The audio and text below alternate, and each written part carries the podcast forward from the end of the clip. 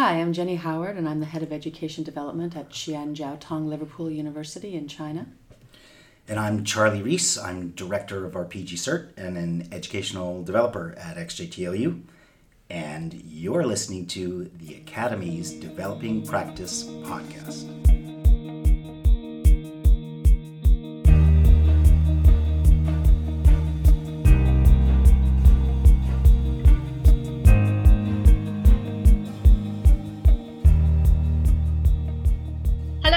Welcome to the next episode of the University of Liverpool Academy's Developing Practice podcast. In this episode, myself, Alex Owen, academic developer, and Matt Davis, organisational developer, had the opportunity to meet with Jenny Howard and Charlie Reis of Xi'an Jiao Tong Liverpool University in China. We unpacked what transnational education is and discussed the value of it for students. We hope you enjoy. So, hello, uh, Jenny and Charlie. It's great to have you both with us today. Um, the topic of transnational education is obviously incredibly important to our institution. So, what we're really looking to do is to explore your perspectives on that.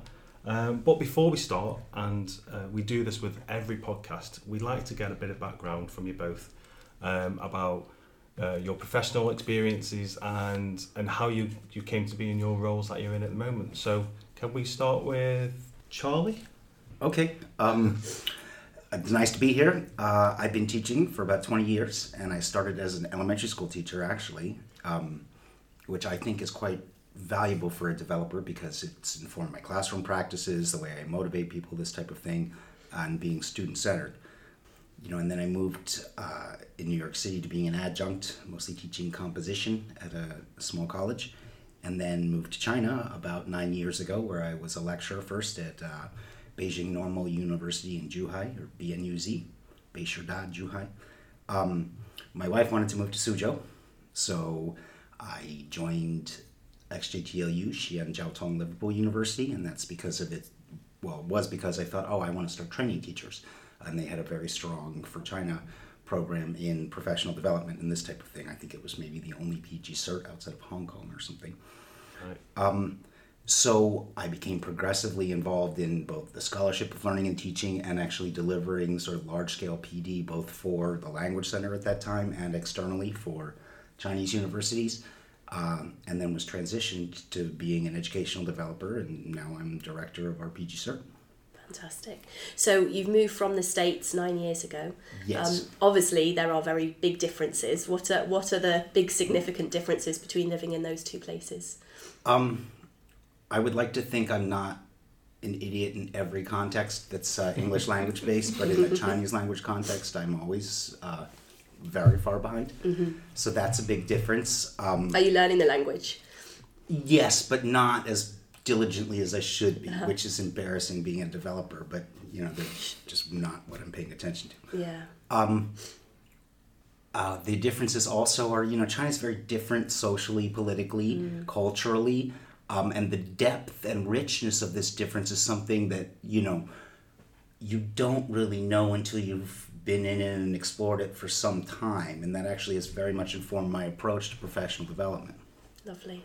Okay, so Jenny. um, so I've been teaching maybe for about 12 years. Um, I started out teaching down in South America, doing like English for English as a second language, and then I moved to Korea. Ended up coming to XJTLU, starting in the language center. Um, very interested in providing support in that regard, and I moved up through the language center to become the year one manager. Actually, so I was in charge of the year one language provision and in the process of studying, um, I mean, actually working on, in the process of, of working in the Language Center, I decided I wanted to start a doctorate in educational leadership. And uh, the problem that I'm focusing on is how to provide support to students, particularly in an English and medium instruction environment. Um, in, in particular with XJTLU, we don't have a language entry requirement. So something that I became very interested in was the fact that although the Language Center is very focused on providing language support to students through in an EMI setting. The rest of the university isn't really focused on developing that. So right. this is the big area of um, interest for me that I'm focused on in my doctorate. And while working on that area, I've managed to transition actually from being in the Language Center to moving into the educational development uh, sphere in the university. Brilliant. So you're doing your doctorate at the moment. Yes. So just to outline for us in terms of the key themes.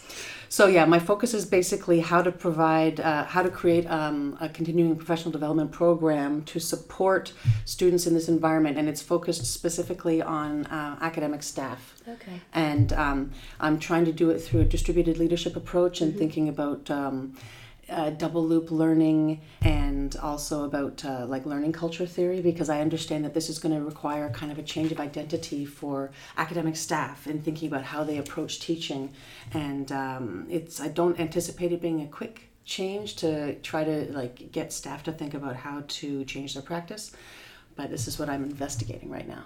Fantastic. And lots of different experiences in terms of working in South America and Korea and, and now where you are. Yeah. Are there any key themes in terms of things that you've learned from those experiences? I think the thing that I'm learning and c- continuing to learn is thinking about culture and not, you know, we always look at everything through our own lens of Yeah. culture, and you bring your own, you know, preconceptions and, uh, yeah, and, and so you have to really kind of suspend that when you interact with anyone because you, everyone's first knee jerk reaction is to, through your own lens, react to something without actually having the cultural context, contextual understanding of what the other person's bringing to it. So I mean, actually, right now I'm reading a lot about organizational culture and. Uh, uh, the, from the perspective of Edgar Schein, who started as a an, uh, cultural anthropologist and now he's very much focused in organizational development and, and culture. But he very much advocates for understanding the cultural aspect if you're thinking about organizations or anyone interacting with each other, especially like cross disciplinary fa- in a cross disciplinary fact, uh, manner or across cultures within a discipline. Right? There's a lot of different factors to consider. Yeah, I think you're right in terms of that understanding of different cultures across an international understanding, but also, as you're saying, within an institution, there's so many different cultures. That's right. They really are. Yeah. Yeah.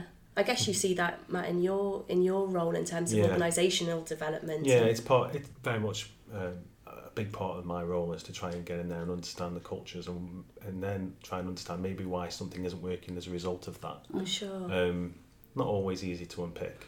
Um, a lot of historic things in there, and you know, this is the way we've always done it, and this is, and therefore this is the way it, it shall be. Yeah. Some you, you sometimes get that. Which for Um, developers not the best answer. Yeah. See it as a It's not- challenge. yeah, yes, yeah. I think very, people are very comfortable about maintaining status quo, so it takes really a lot of thinking about, um, you know, awareness raising and making people aware of why they need to perhaps entertain another perspective and how it can impact them. Sure. Yeah. I think it's uh, also like the, you know, we're the chameleons on the tartan rug. So we have to talk to people the way they understand things in order to motivate them to increase capacity and develop. Yeah, Yeah, absolutely. that's very uh, spot on.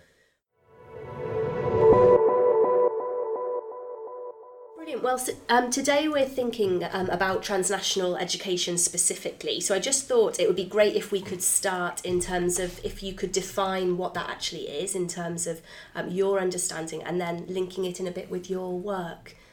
Um, thinking about transnational education, I usually start with a negative definition, um, thinking how it's different from international education. And the difference would be, you know, you're an international student if you go to another country and study.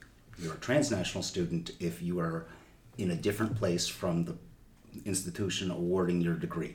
And so the distance uh, compounds a lot, as well as sort of the ICT issues of, of can you communicate effectively, and then is that communication itself effective? So there's the language and, and cultural conceptions. And that's how I would basically define TNE. I think traditionally in the literature, there's been a lot of dichotomy between overseas and home institutions and what this means as well. And the changes in understanding that show the sort of epistemic maturation of, of transnational education. So are we talking, just to be clear in my head, are we talking about students staying in their home nation but um, attending an institution where um, that institution is based internationally? Or is that too basic? Well, that would be That- my that's, interpretation. that's enough. Okay. I mean, I also think we can over theorize this, and it doesn't necessarily reward us to say, oh, here, you know, is the typology of transnational institutions and, and forms. Sure. If we understand what, through the student experience, that's what will help us more. Okay. Uh, I, I agree. I mean, your general summation is precisely what I had in mind when, when we when we think about it. Yeah, Yeah. okay. And then um, could you both unpack for us a little bit in terms of if we take that as our understanding of what we're talking about, how does that link specifically to your to the work that you're doing? Well, um, as I alluded to before, thinking about an EMI and the language challenges that we face, in our particular context, um, we have an added, added challenge in that we don't have a language entry requirement. So, because of the Chinese Ministry of Education guidelines, uh, the requirement is that uh, for entry to the university, it is Gaokao score, which is the national entry exam. So, although there is an English component to the exam, um, that's not the sole metric that we use for admission. So it's the overall performance on the exam. So if they have, uh, they, it's possible to compensate for poor language ability on the test with stronger scores in the Chinese section or the math section. And further compounding this issue is the fact that although the Gaokao is a national exam, there are 35, I think 35 provinces, zones, autonomous regions in China, and every region has its own version of the test, which is, can be scored, which can be scored differently. Okay, Okay. so uh, um, a, a high score from the more affluent east of the country would not be comparable with something from the interior or the um, the, the west of the country, right? Further to that, there are Gaokao reforms going on where they're discussing, well, it's going to happen by 2020, and they started piloting it in 2017, in particular in our province, about removing English from the Gaokao. So students will still have to complete an English component of the test, but they have the opportunity to do it in advance of actually writing the Gaokao, which is the big final exam that they move towards. So when they first enter university, they I mean sorry, when they first enter high school, they could take the English test in the first year, get it done, and then they mm-hmm. don't have to worry about and think about in English mm-hmm. for the next two or three years. They're going to think only about working towards the rest of the Gaokao score. Interesting. So then, by the time they enter our university, if they haven't done any work in English for the past two years because they're only focusing on getting everything ready for the Gaokao, although they might have performed well on, t- on the test if they're not engaging. So this results in we have an issue where 15 to 20 percent of the students every year enter the university with A1 or A2. okay. That's Yeah. the CEFR scale. Yeah, and so the broader the broader population, there's probably about only 15 percent of the students who actually enter at B2 plus. Okay. So most kids come in at B1. So it's a very big challenge that obviously the Language Center is addressing, but this is why there's a need for developing professional development support across the broader university for them, for staff to think about how they can support the language challenges faced by students. So just explain a bit of the broader context for us. Are, are all your courses in English then? Yes. Supposedly, we're an EMI, and I want to add, just for anybody who's listening, uh, the Gaokao is the university entrance exam in China, and it's life defining. It's Yes. it's huge in all students' lives, and if you think about massification in the European or UK context, it's more massive in the land of superlatives. Okay. Yeah, and further to that, I mean, just to add to what Charlie has said, there are basic, there's four categories of, of higher education institutions in China. So everybody is working to try to make it into the tier one category, which is what we are. And if students don't make it into tier one, then they, you know, they have a chance to perhaps go to tier two or tier three or tier four. But obviously, everyone's aiming for that. But there's only a limited number of positions at tier one level. Sure. Okay. Yeah. So um, we have students who are coming to university to study in English, but they could have taken their English exam a couple of years ago because obviously with our um, entrance requirements over here, we have something called the IELTS, which is ensuring that they can um, engage in the English language at a certain level. Um, but you don't have that, so that's a, that's a massive challenge for Yes. you. Okay. part of being an EMI institution or a transnational institution is preparing our students to be able to function professionally or academically because we're an English language medium in an English environment. Um, and this would be true if we were teaching in Russian uh, and thinking about that or any other language. So it's it's part of what we owe to our students to prepare them for the world. Part of what's linked to our ranks and the league tables and everything else.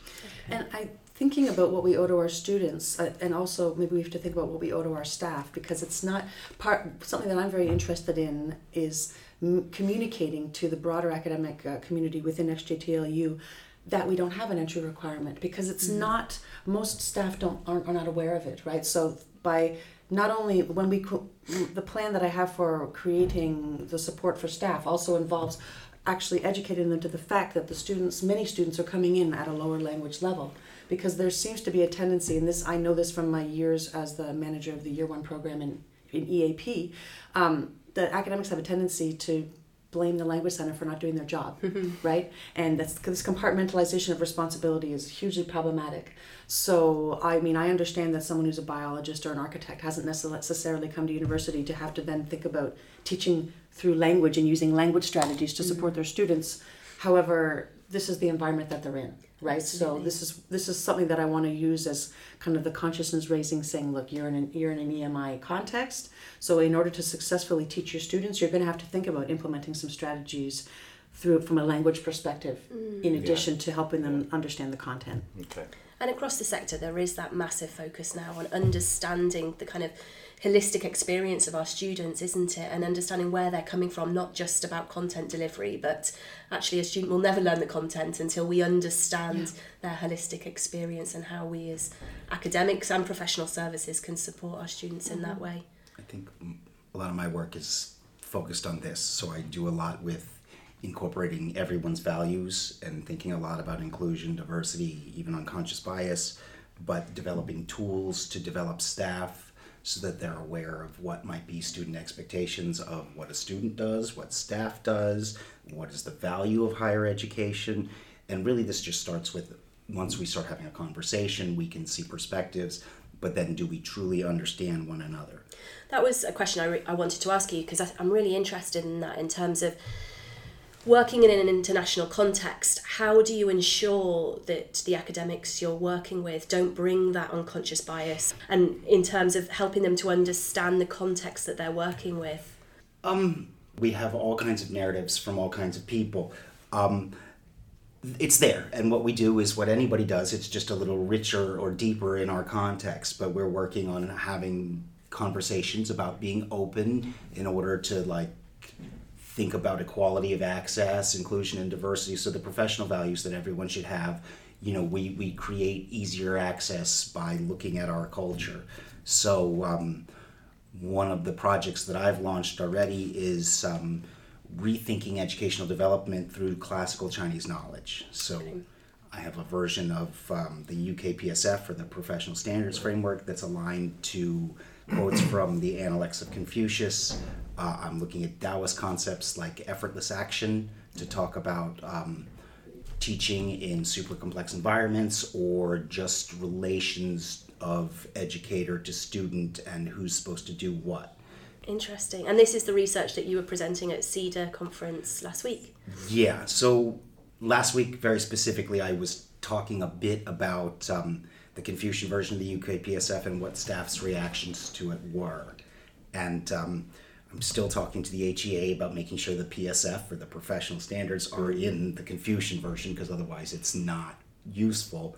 But the point isn't to replace anything, the point is thinking about who we are as an institution and opening up access to reflection and professional values. And in the course of this, it's also deepening it. And there are different reactions. Some people say, you know, UKPSF is clear enough, I don't need anything else. And then great, that's fine. Other people say, oh, you know, this is amazing. You're just showing the universality of Confucius thought. And so it's really about, you know, our differences are far more superficial than our similarities. We're all educators. We're all hopefully interested in the student learning experience. And you say you've shared this with Advance HE, and has it been well received? Um, I haven't gotten the reception back. There's been. I mean, I've just done it, so I'm waiting for the feedback. Um, but you know, I'm also working on an article about doing it and why I did it. And the real reason was um, the Ako from the Queensland University of Technology is a Maori values-based UK PSF. And when I saw it, I just said, yes, this. You know, why haven't I done that? Why didn't I think of it? Yeah. And so I'm hoping that people in specific contexts around the world say the same thing. Brilliant. okay. Jenny, that links, doesn't it, to what you were saying in terms of understanding the cultural context. And mm.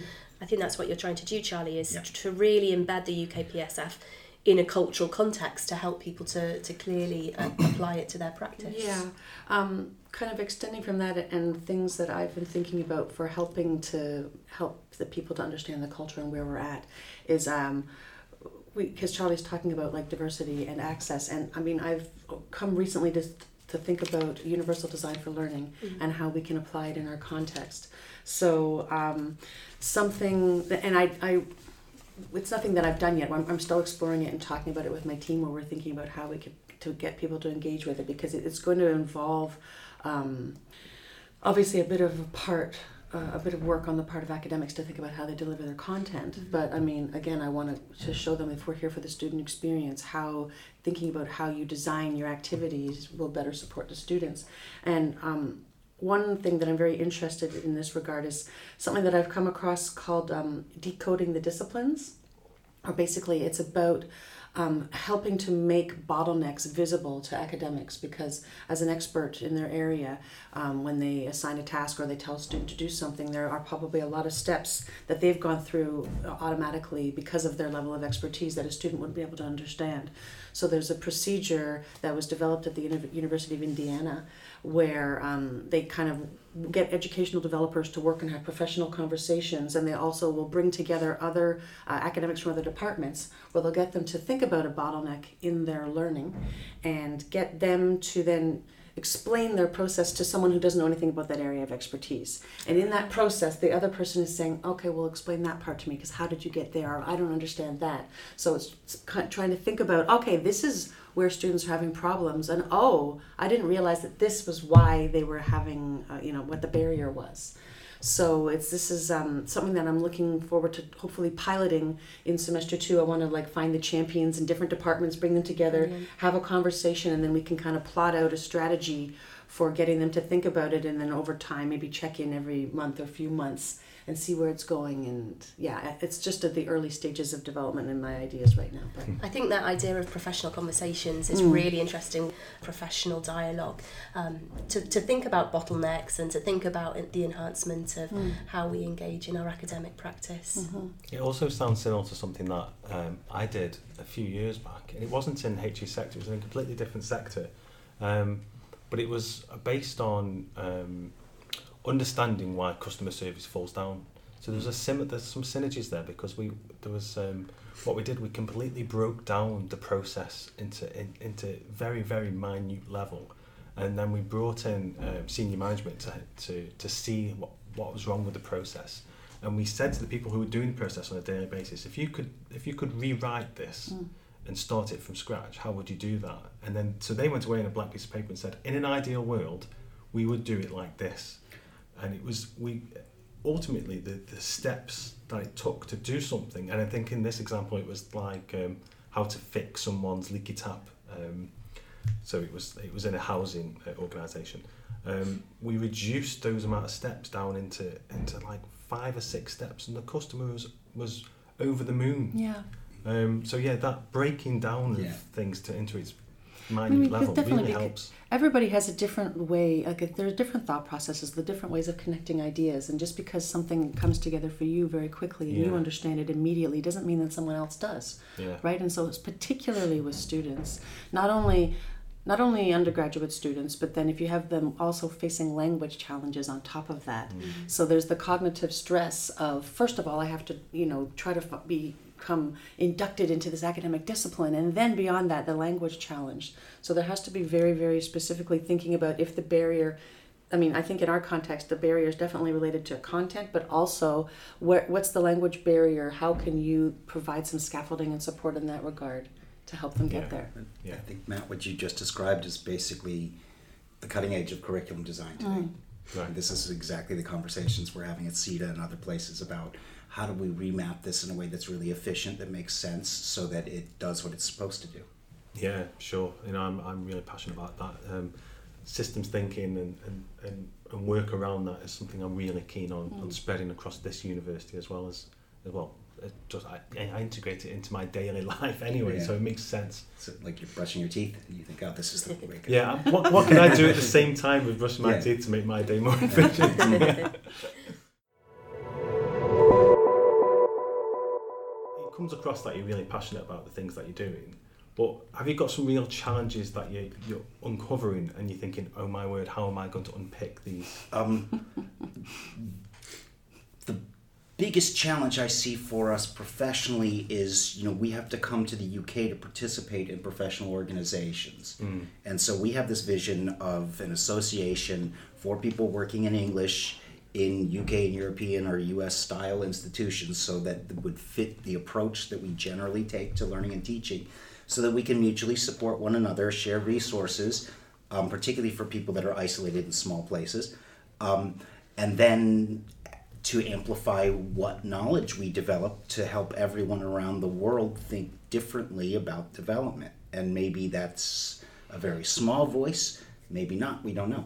But um, that would be one challenge. The other challenge is in a UK style university in China, we have a lot of very transient faculty for different reasons, and they're coming also from really diverse backgrounds in a way that maybe doesn't happen even in an international university in the UK or mm. somewhere else.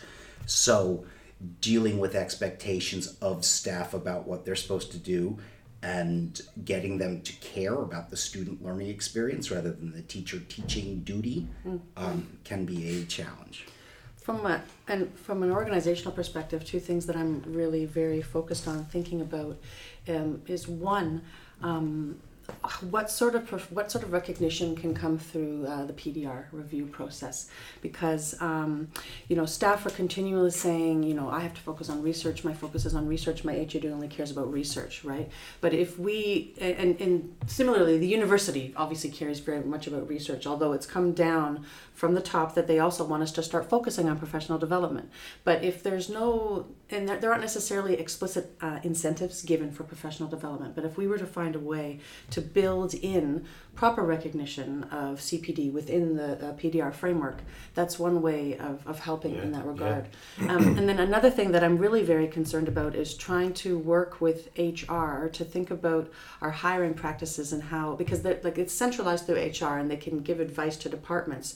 But I believe strongly that in the hiring process, through recruitment, we have to think about the questions that we're asking when we bring in academic staff about what their experiences are teaching in an EMI, how they could deal with these challenges, and that I mean, right from the the interview process, we should be raising awareness to this, and it should be definitely built in. So, okay, great, you're a, a world re- you know renowned, renowned researcher in this area, but how do you deal with teaching in this environment? Because it, we can't just be recruiting people to think only about their research practice, right? You know, our, our university motto starts out, we are a research-based institution, as I'm sure most of your Everybody's listeners are. Yeah. I always wonder, like, what if developers wrote those or if students wrote them? It would be the student learning experience here. So the focus would be totally different. Yeah. Yeah. Okay. So in terms of the student voice, um, what what are the students telling you in terms of their experience of um, transnational education? Yeah, um, you know, they come in, and it might be normal for any student arriving at university to not know what to expect exactly because it's a different form of learning, mm-hmm. tertiary education. But we are hoping that our staff is innovating and doing things in a progressive way based you know informed by evidence in all all environments related to learning and so when you ask someone who's very used to um, a more passive model of just receiving information so they can get the right answers to start developing their own knowledge and understanding through communicative activities and things like this. The students don't understand that and they need to have it explained to them and they need to be eased into it and a lot of the instructors as well. And so you know their expectations of what a teacher does and what a student does might be very very different from someone who, with a different background. Um, my students i was teaching a class on um, you know, environmental approaches uh, through taoism or using taoism to think about environmentalism. And my students said oh you're the wu wei teacher. And wu wei means do without doing uh, because I wouldn't do anything. I was having them do everything, and they meant it as an, they, were, they This was an insult. They were not happy, but I was very happy. I'm like, yes, I'm the Wu Wei teacher, and um, I've now developed this theory about uh, not only teaching and learning, but motivating students from a Chinese context to understand the teacher should be Wu Wei, because the teacher is not there to do things. The student is there to do things Yeah. Chinese students are incredibly active learners in a way that most instructors can't see. And this is sort of an emerging theme for me. I've noticed in almost every context, they're on social media supporting one another, helping with research, answering questions, uh, talking about assignments and other things. And this isn't visible to us. And um, yeah, and so like if you think about the strengths of Chinese culture and the networks and the support, that's happening in our learning environments. It's just not what the instructors can see. And so I would say to everyone out there, if you have lots of Chinese students, ask them, are they doing this? And don't take it over, but ask, how can you help or support them? There's so much we can learn from that in terms of networks, and we've Yeah. seen um, kind of in a Western culture where students do set up those networks. They're incredibly effective, but we, we're just not design. We don't normally do that in terms of it's. That's really interesting in terms of what the students are doing. in And that all those networks outside of the VLE? Of course, they are. Yes, they're usually on They Weixin and. WeChat. Oh, yeah, Um, yeah. Okay. But I guarantee you, they're here at Liverpool. They're certainly at our Yeah, school, yeah. Um, and I think they're all over the world. Brilliant. Thanks, guys. There's there's so much richness in there and so much um, that we can go away and reflect on. We like to finish each podcast um, asking you for just three or four kind of take home tips um, that the listeners could reflect on in terms of their own personal practice. Um, so, Charlie, I think you're going to give us some tips. But if there are there three or four things um, that we could reflect on in terms of transnational education, what would they be? Yeah. Um, I think the top tip I would give is you don't know who your students are until you are talking with them, not at them. So they're the ones who know, and they're the ones who have to take the assessments and do everything else. So please don't assume. Talk to your students. Um, they want a quality learning experience. So that would be the number one tip. Um, second one affects everyone everywhere. Is, you know, we as developers, educators talk about 21st century skills. You have to be a lifelong learner. We're all 21st century employees and workers at the moment. So we have to be lifelong learners. yeah. Brilliant. And remind us what that word was, where um, we challenge our students to, to think for themselves, began with W. Oh, okay. It's a phrase wu wei, which means Wu wei. do without doing, effortless action. So it can be taken in a number of ways. Um, but the idea is, you know, I'm the wu wei teacher because I'm not going to do it. You have your own internal nature as a student that needs to be realized. That's the point of education.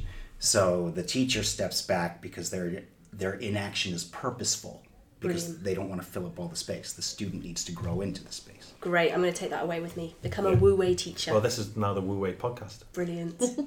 thanks, guys. We really Yeah, appreciate thanks your for time. so much for coming in. Thank you.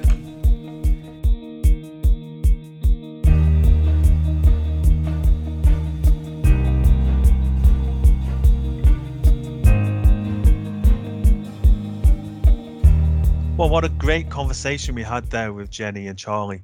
Um, a couple of things that I took away from that. The first thing was the Wu Wei, um, to do without doing, as Charlie put it. Um, again, that for Charlie, that meant um, being a teacher who supports active learning and enables students to learn for themselves, um, which is you know a massive positive. And the other thing as well was around the uh, the value of professional conversations to identify bottlenecks. Once identified, to break down uh, those bottlenecks and break down those problems into those individual components. Uh, and this method is being used in curriculum design, and also it, it got me thinking about how I've used it in the past in terms of uh, my work in organisational development. Yeah, absolutely. And it's something that we talked to Ruth Pilkington about in our earlier podcast. And she's written extensively on this in terms of how professional conversations can support academics to develop their learning and teaching practice. Lots for us to think about there. What I really enjoyed from the conversation was that um, helping to remind me that we need to think about the unique cultural context that we're working in and that it's crucial that we really get to grips with that in regard to working in higher education so that we can support authentic engagement and learning. Also, something that um, Charlie said at the end that has stuck with me and something that I want to continue to think about is that he was saying that you don't know who the students are, you don't understand their needs or their ambitions until you talk with them and not to them. And that's something that I think is really, really important. He, he talked a bit earlier in the podcast as well about how we need to talk to people in a way that motivates them to ensure that we support them in terms of their development and learning. And I think for me that that's really something very important and something that I want to develop in my practice. So lots for us to think about there. Um, hopefully there's lots for you to reflect on as well in terms of your practice. If you'd like to take your thinking further, then we have added some resources to the website. You can check these out at liverpool.ac.uk forward slash the hyphen academy forward slash podcast. And there's a specific reading list there with um, resources to do with transnational education. Please do let us know what you thought about the podcast. We love to hear back from you. You can tweet us at Live Uni Academy, and you can also tweet us directly at eLearnerMatt or at Alexandra underscore Owen. We really would like to hear back from you. Yeah, we would. And we're really grateful for those who have taken the time to either rate or review our show in your podcast provider's app. So if you have listened and enjoyed the episode, please rate or even better review the show, as it really does help us get noticed and therefore more people will find us as a result. Also, I know a lot of you have listened and not yet subscribed. So hit the follow button and subscribe now and keep up to date with our latest episodes. Bye for now.